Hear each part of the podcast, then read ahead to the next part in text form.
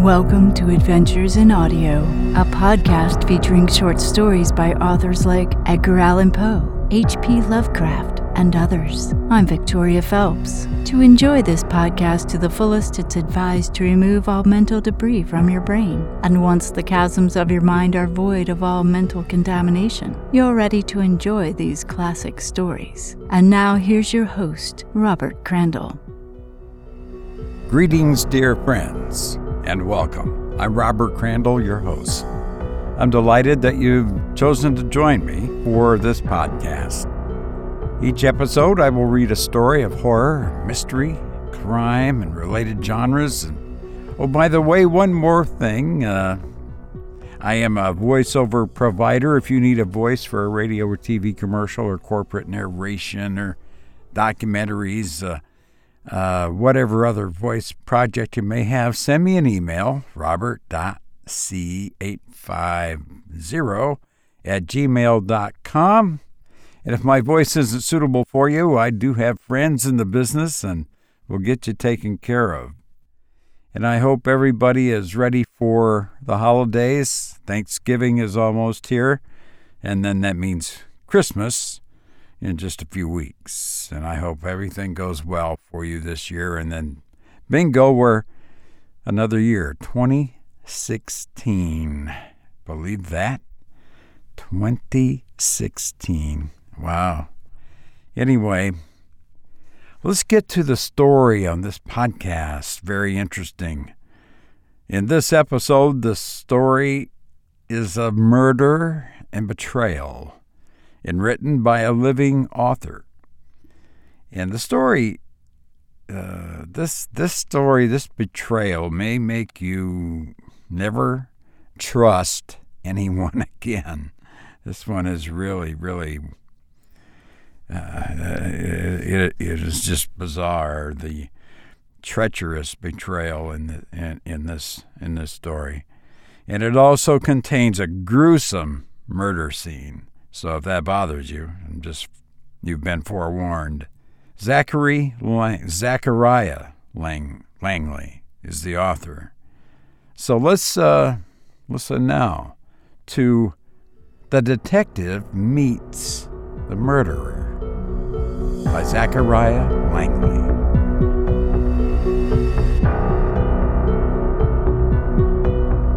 The murder scene was like something out of a horror movie like every time before it. Blood sprayed on the walls and pooled on the bed and floor. Parts of the victims' bodies arrayed in a twisted work of art, nailed to the wall, and his signature, a single W. One of the new officers takes one look at the scene and runs out past two detectives to throw up. Must be new, the one jokingly says to the other. They walk into the scene and scan it, looking for something that will lead them to this monster. Lieutenant Floyd walks up to the men. Richard, he says, shaking the first man's hand. Jake, he says to the second. Looks like more than one this time, Jake says, looking at the wall where two men wearing gloves are removing remains. Harold and Judith Adkins, the lieutenant says, walking the scene. Both retired. Not too many friends. Neighbors didn't hear a thing. It's the same guy?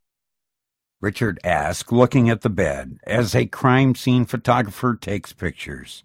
Damn it! Serial killers! Jake looks at a bag with several bloody nails. The W on the wall is something he started doing after the first, Jake says. But the nails and the arranging the pieces is something new. I don't like it. I don't like it any more than you do, partner, Richard says to him. I don't like it not for what he did, Jake says, looking at him, but for the fact he's getting better and more into what he's doing. The lieutenant walks over to them. By the way, this is not a serial, he says. We've got enough crazy people coming in claiming responsibility for this to gain some kind of fame or whatever. Jake nods. I never got that, Richard says as they walk from the room. Why would anybody want to claim responsibility for something so horrible? Some people see horror, Jake says somberly. Others see an unsigned work of art. Richard laughs at that and pats him on the back. That's why you're my partner, Jake, he says, laughing as they walk outside. Cause you've got a way of seeing it through their eyes. I'm off in a few. Meet me at Langley's. First round's on me, he says, getting into his car. Jake watches him pull off and gets a text message. Opening it, he recognizes the number, and a chill runs up his spine. The text reads in capital Tell him. He shakes his head. No, he says, talking to himself and getting into his car. Another text comes, and he nervously reads it. Closing his phone, he sadly sighs. You do it. You have no clue what you're talking about, the gruff bartender says to Richard. There's no way DiMaggio had Marilyn Monroe killed. And you can't tell me this conspiracy theory crap about it being the CIA in a barbiturate suppository, Richard says, taking his shot. Jake walks in with a smile on his face. Almost happy, he walks up to the bar and takes the shot waiting on him. Uh, someone's in a good mood, the bartender says, pouring a shot and taking it himself. I found a clue, he says, smiling. Back at the house, I felt something was different about the way he did the scene. He says as the bartender pours another shot. He slides it to Richard. I matched the scene to a painting in the Crosses' living room and found one bloody fingerprint. Well, did you get the lab guys to check it? Richard questions, taking his shot. I found it after the room had been cleared, he says as another shot is poured and don't have any fingerprint equipment in my vehicle. He says, taking the shot and then smiling. But you do. Richard stands and almost falls. He begins laughing as Jake helps him up. Well, what are we waiting for? Richard says with a slight slur. I'm driving. Jake quickly takes his keys and helps his partner. I think you'd better let me do the driving, he says, and they make their way out to Richard's car. The bar is a slight drive to the crime scene, which is now dark and marked off by yellow tape.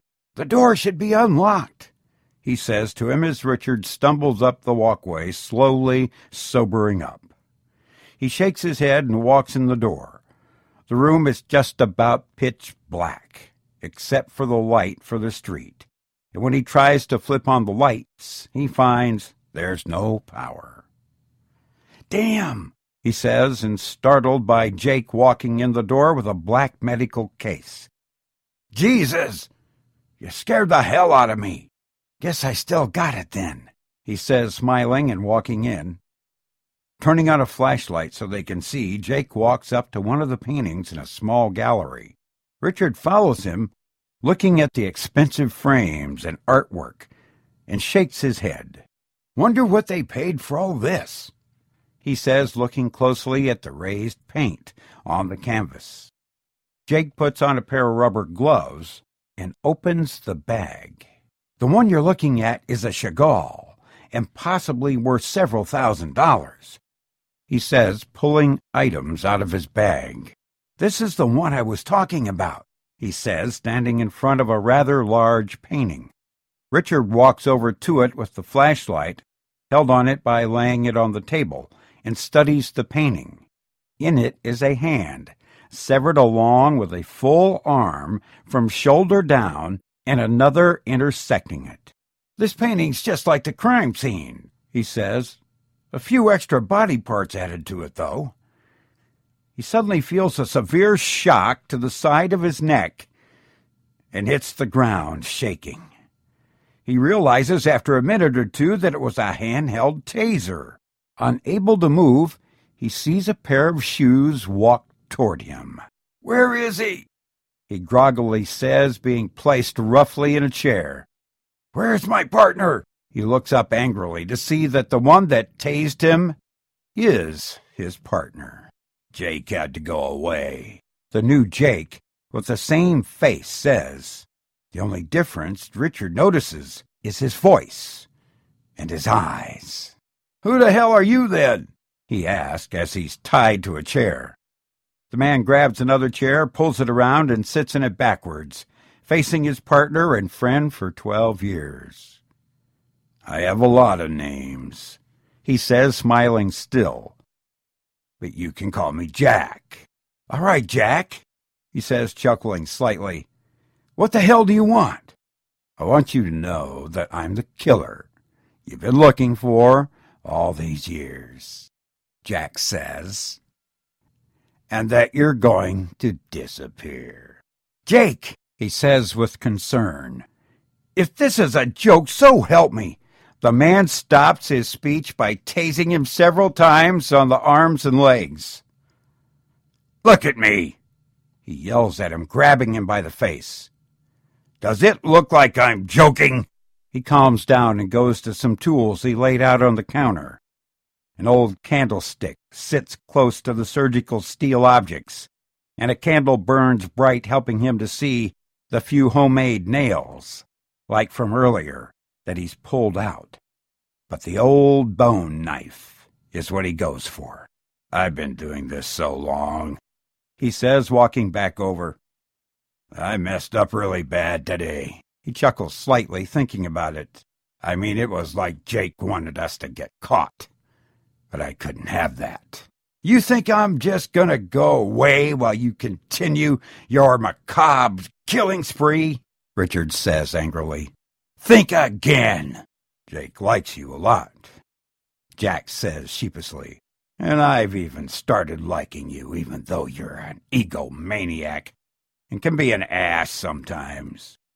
He says, smiling, but there is something I can do to have you see it my way. You can hear his screams from outside the house. Then it quickly goes quiet. Everything changes to morning, and police cars and ambulance take over the view. Richard is wheeled out in a stretcher, staring blankly into space as Jake pulls up in his car. What happened? he asked the lieutenant in almost shock about his partner's condition. Seems your boy, he says, cut off his left ring finger and cut out his tongue. But he must have seen who did it. Jake says angrily. Whoever did it made sure he never talk or write, he says. There were third degree burns to the base of his skull, or some sick bastard held a taser until the juice ran out, he says as they load him into the ambulance. He might as well be dead. Jake watches as the doors close and his partner gets a last glimpse of the man who pretty much ended his life but not totally. We'll get the guy, Jake says to him as the ambulance pulls off. We'll get him. You've been listening to The Detective Meets the Murderer by Zachariah Langley. Now that the mental debris has been removed and the chasms of your mind have been purged of contamination, and restored to an enhanced level of cognition. You are ready to rejoin the living. Caution is advised. Much peril awaits. Please be very careful, and I hope all is well. Thank you.